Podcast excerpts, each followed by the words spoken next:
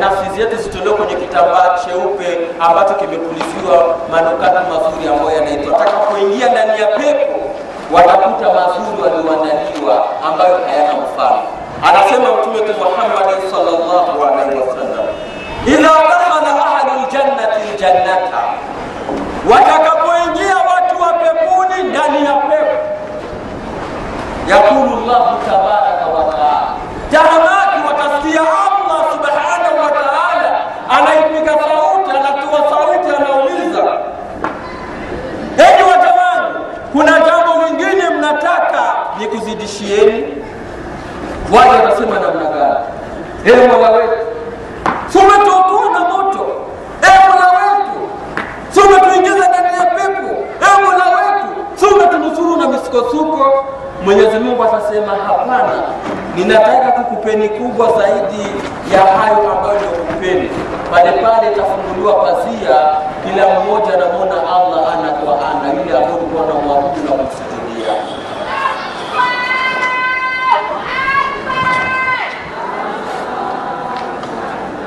Kwa hiyo tutende mema ili tumuone Allah.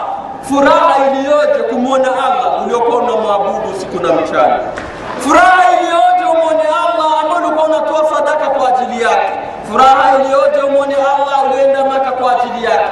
Furaha iliyoje wewe umuone Mwenyezi Mungu ambaye ulikuwa unasoma maneno yake unasikia raha. Sote tumekusanyika kwa ajili ya Allah. Tunamwomba Allah atujalie miongoni mwa wale ambao watakaomuona waja wa Mwenyezi Mungu, tutende mema. Tulivyo ndani ya Ramadhani ndivyo tuwe baada ya Ramadhani.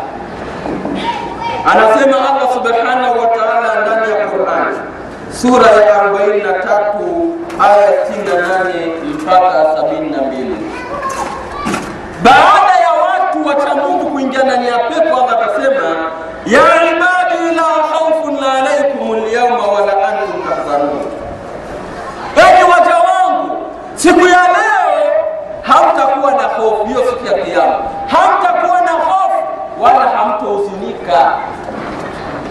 Kisha Allah subhanahu wa ta'ala anasema ni watu gani hao? alladhina amanu biayatina wa kanu muslimin, watakaoambiwa hivyo na Mwenyezi Mungu ni wale ambao waliamini aya za Mwenyezi Mungu wakawa Waislamu. Wataambiwa namna gani? Mungu mwenyewe ndio atasema, tusema udkhulu ljannata antum wa azwajukum tuhbarun, ingieni ndani ya pepo nyinyi na wake zenu mkipata yale yenye kufurahishwa, mkiingia katika starehe ambazo hazina kifaa.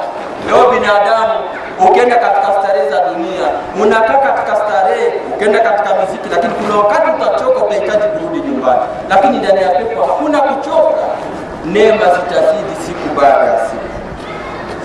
yudafu alaihim bisahafin min dhahabin wa akwab, watu watakuwa wanapitishiwa vyakula vya ndani ya pepo, viko katika masahani safi ya dhahabu na vikombe ambavyo havina mfano, wakipata vinywaji ambavyo ni safi. Wafiha ma tashtahili anfus, mtapata kila kitu ambacho roho inatamani. Hadithi za Mtume sallallahu alaihi wasallam zinasema watu watakuwa wanakaa wanazungukwa na miti ya matunda, iko mamanga, matunda kila aina, machungwa ya peponi, kila kitu.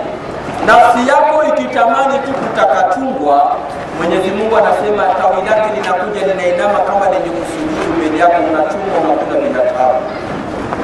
Hizo ni raha ambazo wameandaliwa watu wa peponi, lakini la ajabu unamkuta mtu kuna wakati anaifanya ibada halafu anaichafua. Mashtaka mangapi tumeyapata ndani ya mwezi wa Ramadhani kwa wale watu ambao wamepangilia kuchangia futari pamoja. Watu wanadharauliana chakula, wanautandika mrago. Yeye ameleta futari nzuri ya ndizi kwa nyama au samaki, mwingine kaleta kunde kwa mihogo unaona na nyanyasa anaonyesha kama katika vyakula vichafu vilivyokuja kuna chakula, wala mkono haweki, anadharau. Na tunaambiwa mwezi wa Ramadhani ni mwezi wa mapenzi.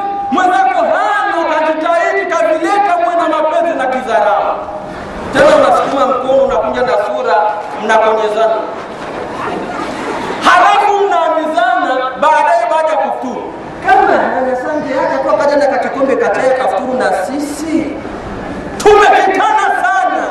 ndani ya Ramadhani.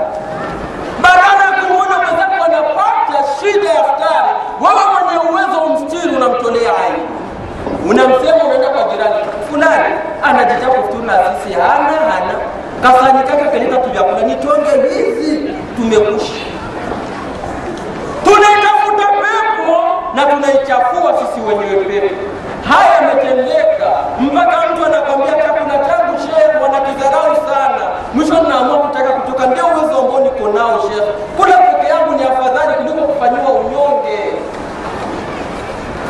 Mada yangu ninachunga Mungu, maanake Sheikh kuja kwa spidi, naona kabisa unazidisha Mwenyezi Mungu atuingize ndani ya pepo atuondolee mabadana na misukosuko, atuondolee adhabu za kaburini.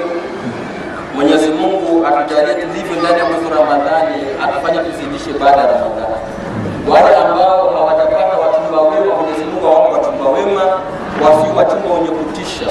E Mwenyezi Mungu, si watu watu wachumba walevi. E Mwenyezi Mungu, kati yetu kuna